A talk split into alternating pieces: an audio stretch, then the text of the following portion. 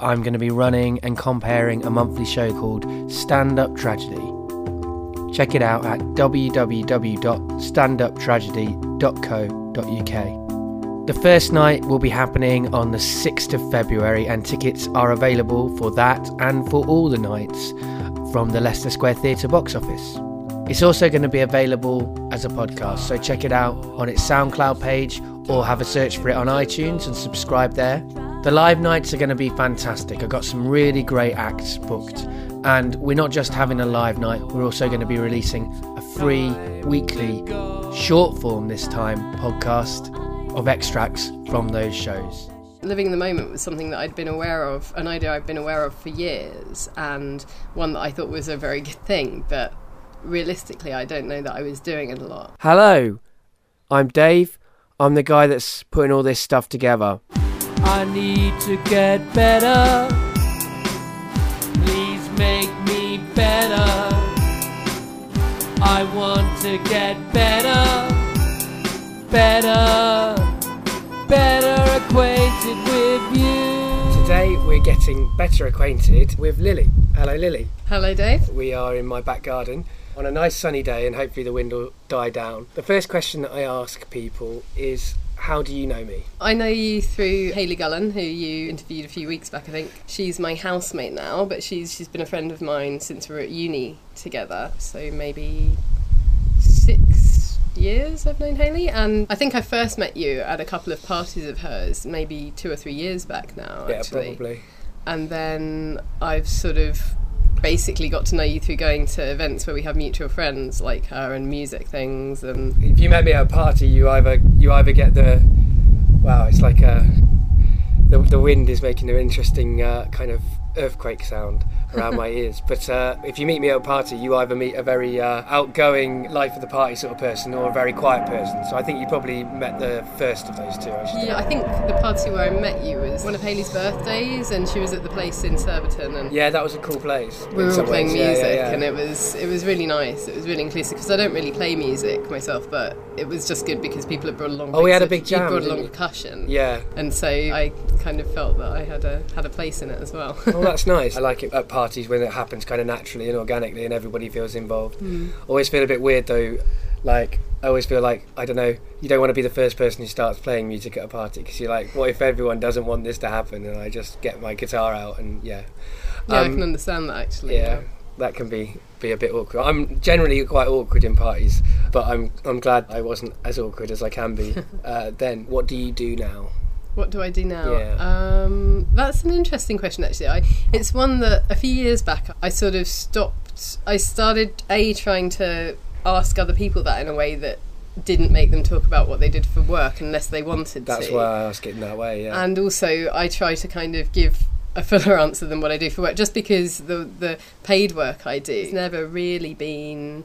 Well, I've had periods where it's been something that I'm interested in, but it's not the main thing for me at the moment. I hope one day it will be. Um, having said that, during the day I work as a sort of assistant to an academic in an institute of dentistry in university, which is quite actually quite interesting because a lot of his research is quite socio-economic and to do with people accessing healthcare and how their economic position and where they're born affects that, which is actually I find it really worthwhile. Other things I do, I I write. I enjoy writing a lot, and it's something that I've come back to recently after a long spell away from it. So it's, it's really a pleasure to be doing that again. And I also do yoga, which has become quite a big part of my life. it's a hard question to answer when you're a writer when somebody says what do you do because i'm sure you, my, my experience is you, you sort of say i'm a writer and then the next question they ask is oh where have you been published or something Yeah. like that and nobody wants to have that as the follow-up question when they're uh, a not yet published writer Yeah. and people don't really take it seriously as well that's the other thing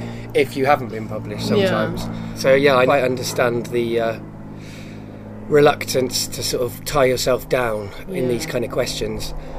I did think long and hard about what to ask in these interviews, but the real crux of it comes with, I think, how someone defines themselves is actually quite important to getting better acquainted with them. And so uh, Yeah. that's where I kind of came down to. And also, people need shorthand initially to know how to start listening to you. you do you know what I mean? And Yeah. So, no, I I think that already this conversation is proving to be quite a meta one. I, I think it's going to be that way because of the topics that I've got on my list, actually, of things to talk to you about. I, I am a bit. I, I am a person who thinks about everything, probably too much, arguably too much. So that that probably it probably would have gone that way Well, anyway. we sh- we share we share that. Uh, that is, yeah. A lot of people tell me I should I should think about things less, but I'm not sure they're right.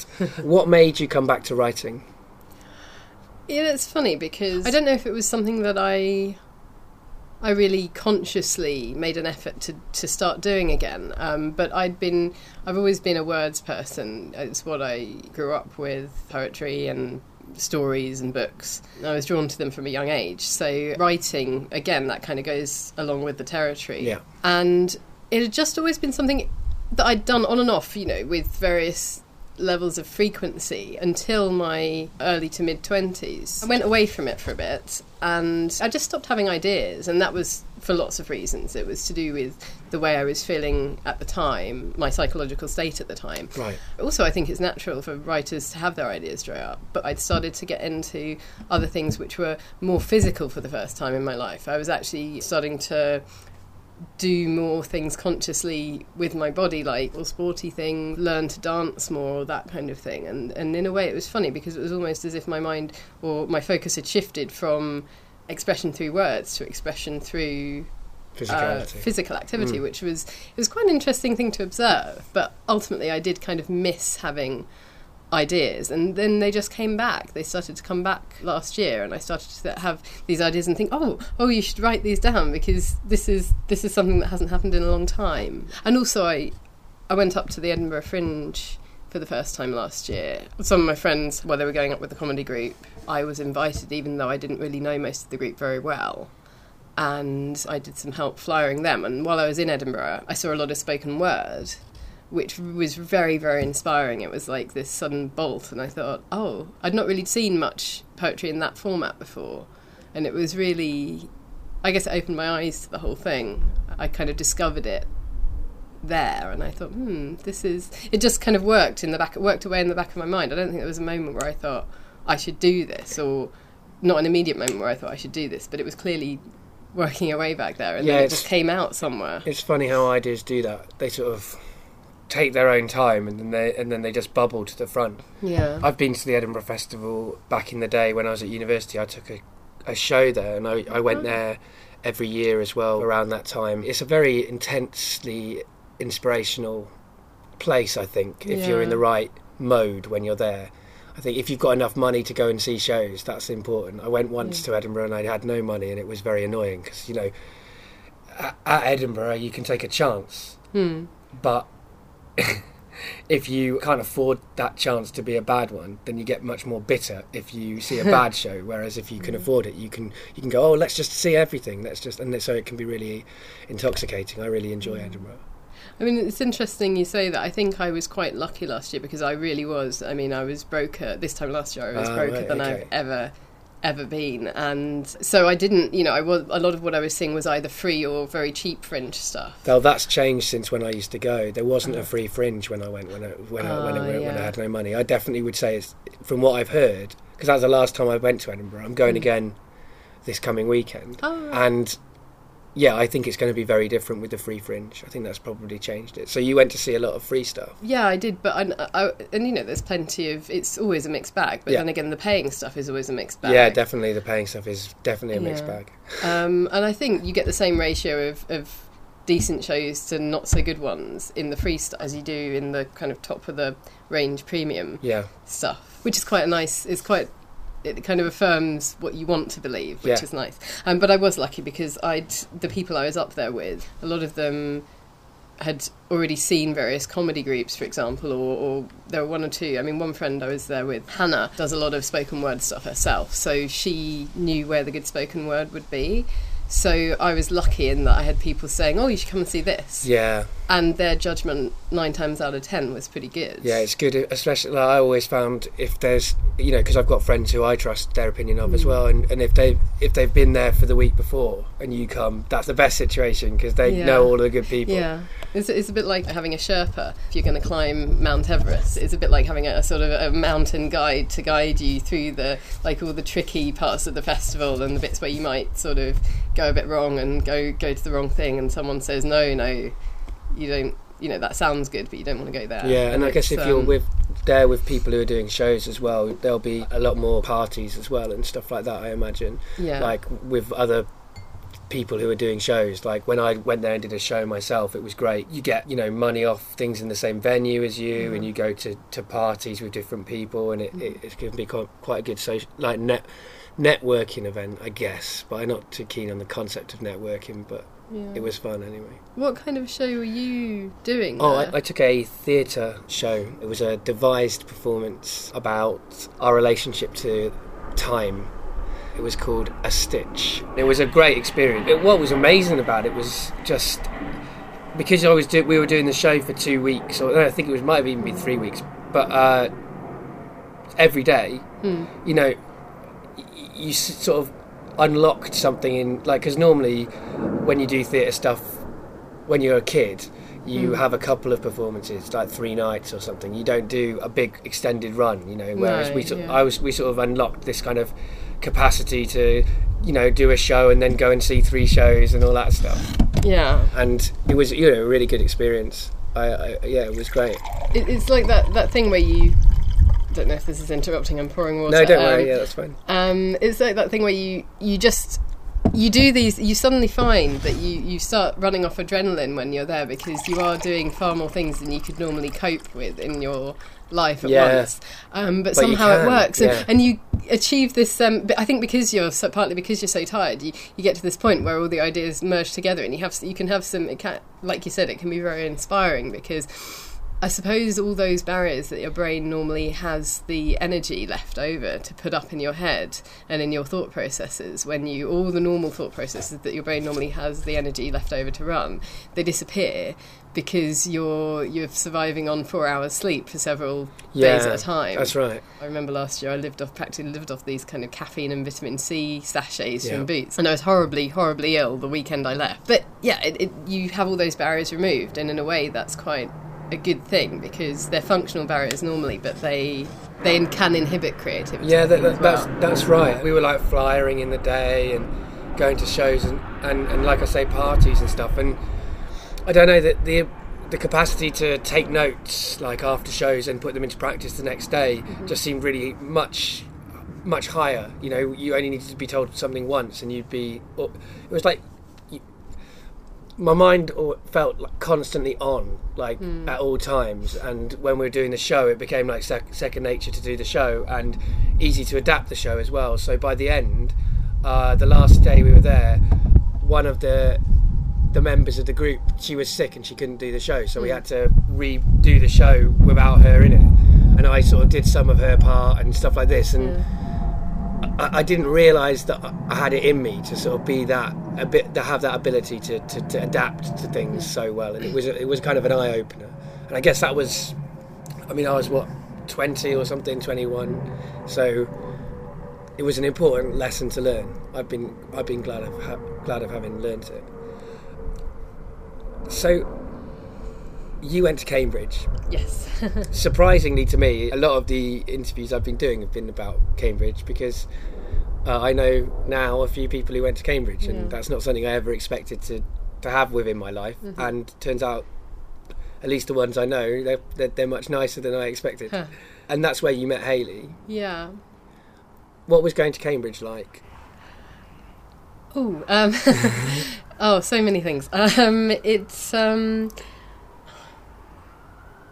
it was an in, it was a very important time of my life, I suppose. But then that seems like a silly thing to say because every part of your life is important, really. Um, it all forms you. There are lots of things that have surprised me about it. I think you know I couldn't really, I don't really know how much of a preconceived i- idea I had of how it would be. I could never have imagined all the things that happened when I was there. The the amazing some of the amazing friendships I made when I was at Cambridge. Yeah. Um, that was for me. That's a very important thing that's lasted from that. You you meet people who very much at that time of your life, and I'm sure it's the same.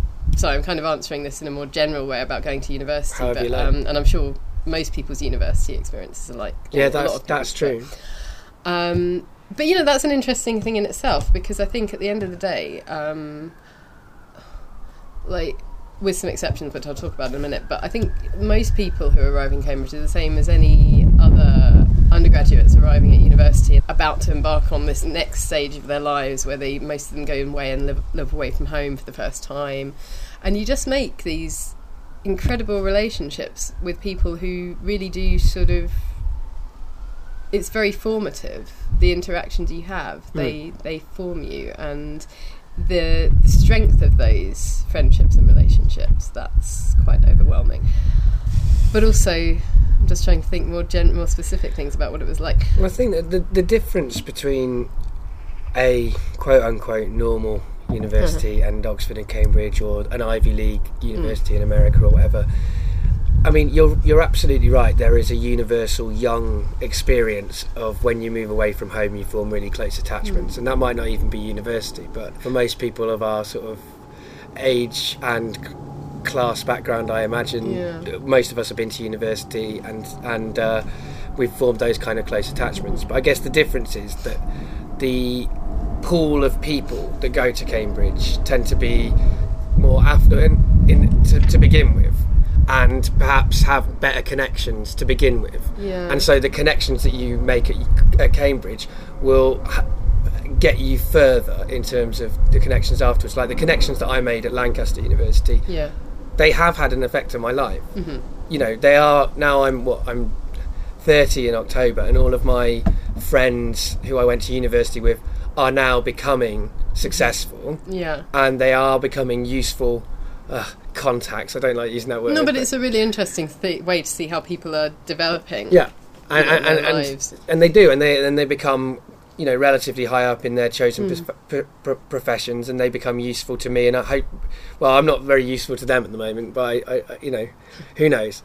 But the kind of reach of the Lancaster University students out into the world not the same as the reach of, of, of, of your contemporaries who you went to Cambridge with. No, that's true. I mean, I do know a lot of people who, or just just the kind of even the Cambridge label that they've graduated with um, has, um, you know, it's meant that they could walk into things that maybe if you'd been to a different university, you wouldn't have found so easy to to do that. Yeah. Um, and yes, and you know, there are a lot more on the whole of people who, you know, their parent does something with this famous newspaper, or their parent is in the office of this MP, or, or do you know what I mean? exactly, it's it's yeah. very kind of middle class in a way, and and also. Um, yeah, just very, very middle class, very, very white as well. Yeah. Definitely, it, it does feel like a bit of a time warp in some ways. Although I came from a village, so in some ways, I mean, I'd been to school in Aylesbury, which is pretty actually quite multicultural. Um, and my school in Aylesbury was it was grammar school, but still, you know, just by virtue of the way Aylesbury is and the demographics there, like definitely it was a lot more representative. Apart from being a girls' school, but it was a lot more representative culturally, I would say, than than Cambridge was to to a larger extent. Uh, which is interesting, actually. I'd never really thought about that. But when But it's a, it's a it, funny thing. I mean, I, I, think there was a there was probably more diversity in Lancaster University than there would would have been in Cambridge. Mm. But but I wouldn't call Lancaster University a diverse place either. I think Mm. that one of the things I've learned from knowing people who have been to Cambridge or other places that I consider part of like the well, what my 15 year old self would have hated in a kind of class battle kind of way. What, one of the things I've learned is that people who didn't go to Oxford and Cambridge but went to a university like to kind of have this chip on their shoulder about people who went to Oxford, mm-hmm. Oxford or Cambridge. And actually, the truth is, if you went to a university, you are privileged whatever the university you went to. And th no universities are diverse, and so complaining that Oxford and Cambridge should be more diverse is fair, but you should also be uh, applying that to all of the universities. So certainly, I mean, Lancaster's quite a good university, Mm-hmm. so I guess you know maybe there maybe there are less good in inverted commas again universities with which have got more diversity and have got a wider class background. I mean, certainly a lot of the people I went to university with came from working class backgrounds, Mm. but then I would imagine that some of the people who you went to university with had working class backgrounds and scholarships and stuff like that. Yeah, I mean, certainly. I mean, this is another thing. I mean, I always find the question of. I was talking to someone about this yesterday, and they they were saying the same thing because culturally, I've always been middle class. Like my my mother was very determined, or is very determinedly middle class, and defines in that way. And you know, my all my friends are I. I have I fit in with all those cultural norms, and I guess the amount that I earn now makes puts me into that bracket as well. But you know, financially, certainly, I wouldn't have counted as middle class when when I was growing up, and certainly, you know, I went to Cambridge on not on a scholarship, but on sort of full full fees being paid on mm. a full student loan. I couldn't have done it without that. And there were just other factors that came into play before that that kind of led to me being there, I suppose. I've forgotten what the original question was actually. I'm really bad. Well, I mean, we're sort of riffing off the Yeah. idea of, of, of Oxford and Cambridge. One of the most, I guess, again in inverted commas, one of the most working class people I know who. I don't know if he'd like that definition of himself, but who has been interviewed in one of the shows. His name's Owen. His brother went to Oxford, uh-huh. And you know, from a council estate, Yeah. it, it is completely possible Yeah. uh, for for people from any background to sort of go uh, to Oxford and Cambridge to a certain extent. I think the difference is that people from working class backgrounds are not taught that they can. yes. I mean, that's Yeah. that's the basic thing. And you know, I don't know. It's it's a complicated thing, isn't it? Yeah. I mean, I, I mean, I don't want to turn this into a conversation about politics because you know I talk about politics with people all the time, and it, it's um, it can drag a bit. But I think for me, one of the biggest, one of the things that upset me most about the expansion of universities in the, I suppose about. Well, it upsets me now. About in, in the nineties, Yeah. and, and people saying, "Oh, you know, it's great because now this this many people go to university out of the whole population." And but it, it seemed obvious it seemed obvious to me for a long time that it, that wasn't the same as increasing access and increasing inclusivity um, to people for uh, you know widening access to people from more diverse backgrounds. You know, more people to going to university. A lot of those people are still coming from a very typical or you know, a very middle class background, and it just seemed a bit hypocritical to kind of go on about how you'd wind access when obviously anyone could see in front of their faces that a lot of people who were incredibly able still weren't making it into university or still weren't making it into a university that would make a difference well, to them. I mean, there's also the interesting thing of. I I mean, I, I, I don't like this idea that if you every, everybody should go to university. Mm. I think that there are lots of people who university isn't right for, which doesn't mean that they're not intelligent. It just means that they have different areas that they want to explore. They might be more practical um, in terms of like engineering or scholarships and stuff like that. And what I find happens is if you're middle class, you go to university even if you're not suited. Yeah. And if you're working class, you might you might go down the apprenticeship route, or you might get a as if you're working class, you might uh, get a you might go and be an apprentice. You might just get a job, or you might go to university. But still, the question isn't what's best for you. You know, what I'd like is that we have a situation where universities are inclusive. Anyone from any background can go to them, but only people who will benefit from university go. You know what I mean? That's the just that's the cultural problem. thing. Yeah, Yeah. I mean, uh, and I don't think that universities should be about being getting a job either. I mean, increasingly that's the other way that Mm. universities are going. yeah again um, i talk about this a lot but um, it, it, um, no but it's true i mean I, I got an amazing education at university and that in itself was a very important thing and I, I think from the point of view of a nation's culture or a, a cultural identity of a place i think Yeah. it's very important for any country to to have people going to university to to get an education to to expand the way they think somehow and to, to introduce new ideas to just it's it's really unhealthy for a country just to send people to university to, to improve the financial wealth Yeah. Of the country because the then you ignore it's it's a very obvious thing and you know you've got tons of people writing about this all the time but it's very important to work, focus on the cultural capital of a place. That's something I feel very strongly about. But you do. I mean, I, I talk to my dad's side of the family, and it's it's quite it, ma- makes me quite sad actually because they don't really. Well, they they definitely don't see it in the same way. They they see it the opposite way. They see university as a means to an end of Getting a job. getting a job and oh yeah you have a great experience at the same time or you you have an education at the same time but mainly it's about Becoming Having- employable, yeah. yeah becoming employable which you know i can understand parents having that viewpoint now or i can understand students having that viewpoint now because of well it's sort of the way that people are encouraged to think and also the financial situation there is a lot of pressure on people to to get a job to in, in an increasingly difficult climate, but uh, it's too lengthy to go into, and I'm not a very organised political thinker. But um, in a way, I think it, it's a situation, it's a self-propagating situation. I Um, think you're, you seem you seem pretty organised as a, as, as a thinker to me, political or, or, or otherwise. I mean, I I find uh, I, I, I sometimes I think I'm I've got a very consistent worldview, but when I try and explain it, uh, sometimes it gets confused. confused. So I, I I think you're doing well. The other thing that you said defined you now is yoga. So I mean. When when did you start doing yoga?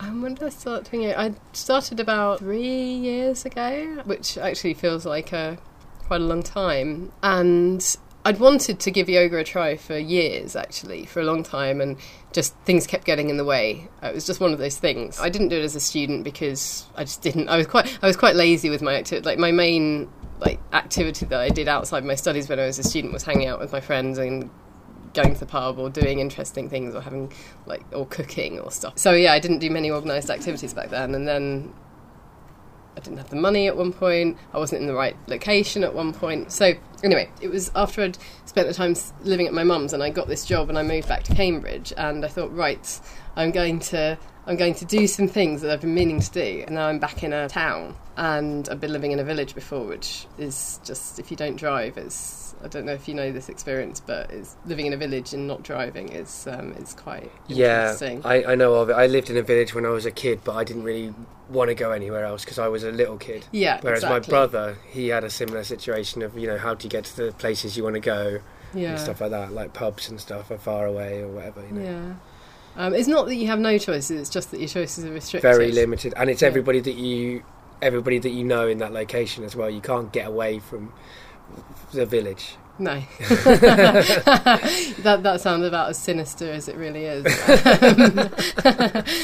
So yoga, yes. Um, I I started going along to this class, and it was Ashtanga yoga, which is quite a physical form. Like all Mm. forms of yoga have a meditative aspect as well, but Ashtanga is the mo- probably the most sort of one where it's it's very much based in what you're doing with your body, and any meditative aspect tends to come from the fact that you're focusing totally on what you're doing and you're Mm. just being completely present in that moment Mm. and in what you're doing. And so you don't have time to think about your boss or you know someone who's upset you that day or whatever you that's the relaxing thing about it you completely push all those things away and you come into this this place where you're you're completely focused in that moment. And I think that's been very useful to me actually because as someone who does does overthink things as we were saying earlier, it's very good to have that focus. And it's always like being in the living in the moment was something that I'd been aware of an idea I'd been aware of for years and one that I thought was a very good thing. But realistically I don't know that I was doing it a lot. And I, I when I think about it I think yoga's very much something that's helped me to to live more in that way and to kind of practice what I preach almost Mm. in in the way of that which is that's it's funny because I hadn't really I was thinking about what we might end up talking about and I started thinking about yoga because it's become important in my life and it, it was only really yesterday that I I sort of started to think it has had that about the effects it ha- it's had on me So it's it's a physical and mental activity, yoga. I mean, Yeah. I I I did a year of dance at university, oh yeah and some of what we learned was yoga. So uh, there was a weekly dance class hmm at eight thirty on a Monday morning. Jesus. wow Um, That's quite yoga, actually. Yeah, like just having to get up in the morning and getting up with a hangover, going, should I go in? I don't know what I don't even know where my mind is. It's a sun salutation. It was a warm up after you've done your stretches. You do the warm up, and I found that that that Monday class to be, I guess, kind of what you're talking about.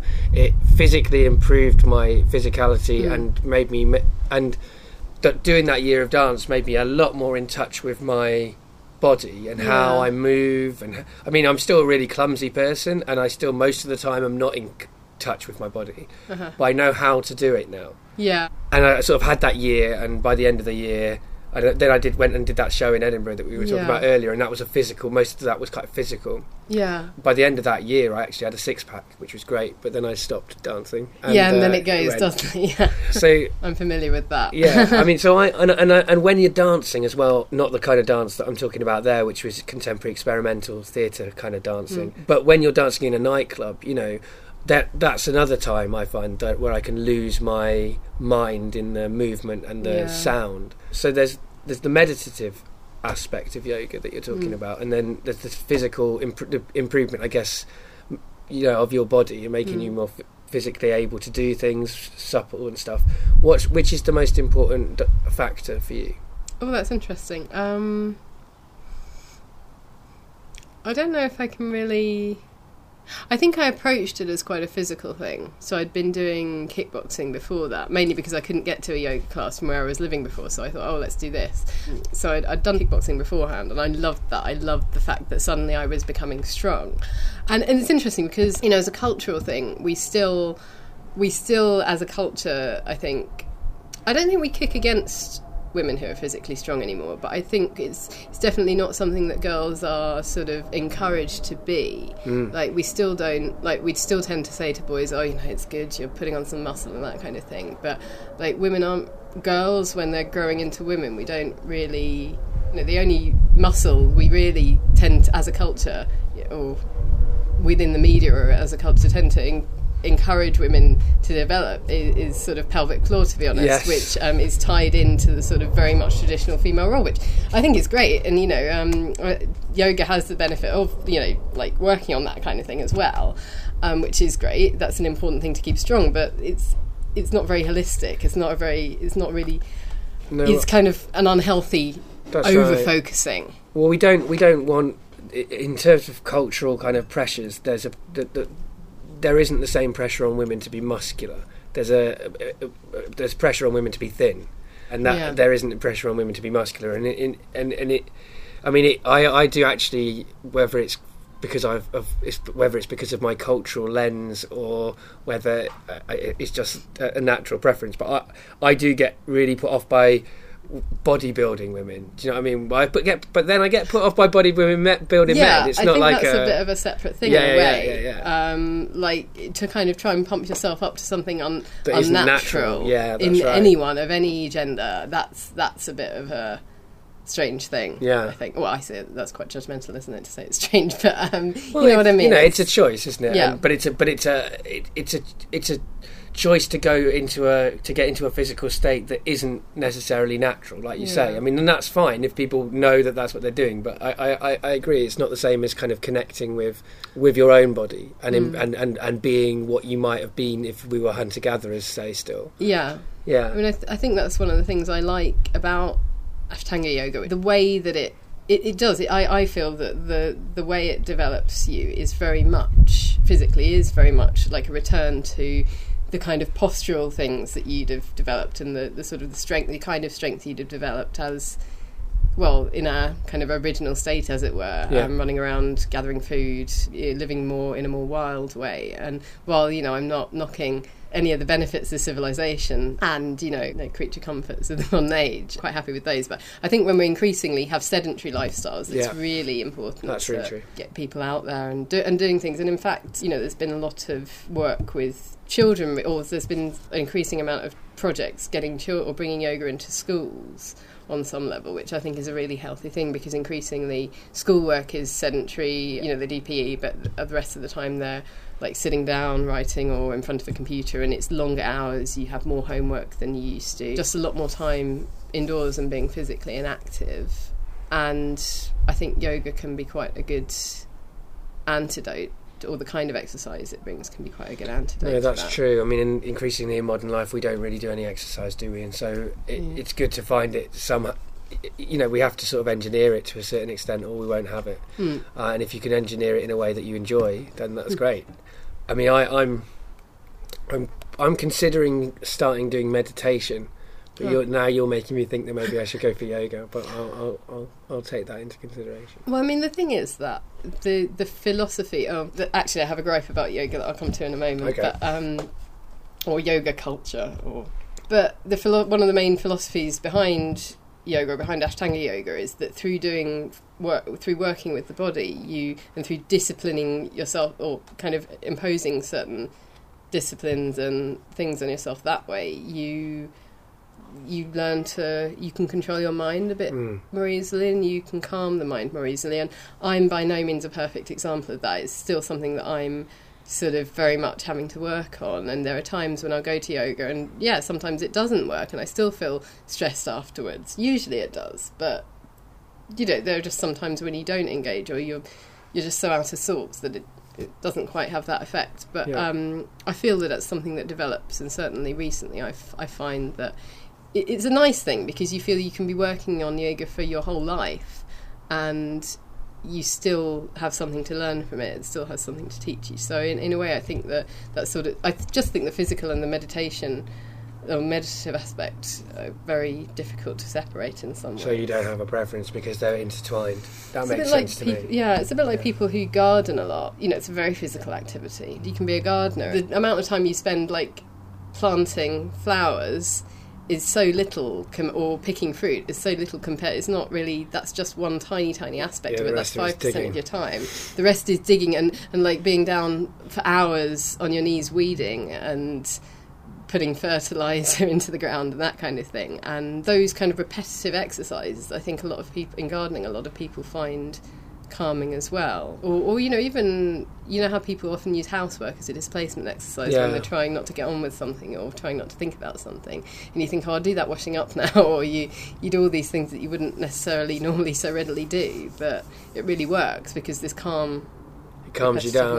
yeah, I mean, I guess that's the down. thing. I mean, initially, I'm sort of the reason I'm thinking about meditation for the first time ever Mm. because I've always been like, why the hell would I want to turn my mind off? I don't. I like thinking, and I, and I was not sure I would be able to do it. The kind of idea of silence kind of horrifies me. But I was, I th- sort of, c- I've come to a place where I'm like, oh, maybe turning my mind off actually will help Mm. me quite often actually my problem is I can't turn my mind off a little bit like you're Mm. saying with yourself that you think overthink things sometimes I can get to that point and that Mhm. can be problematic but what you're saying about yoga makes me think well actually maybe that's the thing to do because the physical activity turns your mind off for you whereas meditation seems to be a you have to I don't know how I don't know how I have no idea how that could work whereas I can understand kind of overpowering your mind by just getting Mm. involved in the physicality and I've got a history with it as well really so maybe maybe I'll dance. start doing yoga yeah, Yeah. but but I've what's already your, converted Haley.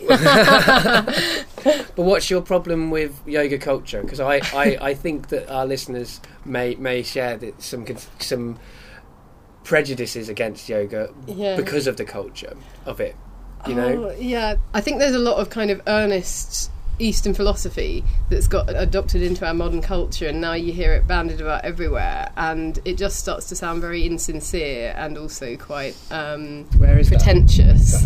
And Is um, the, was there a, is there a fly in there yeah. Oh, there's, oh, oh no, it's bee. We should do something about that.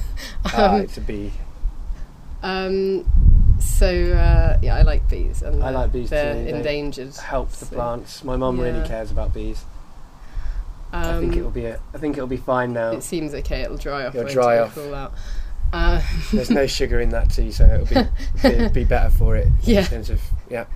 Um, so so yeah, there's a lot of cod Eastern philosophy banded about these days. I mean, it's been happening since what the 60s, 70s, really. A lot of it becomes very insincere sounding, very pretentious, very uh, commercialised, in fact. Like a lot of sincere, earnest, worthwhile things have been commercialised in the last 50 years.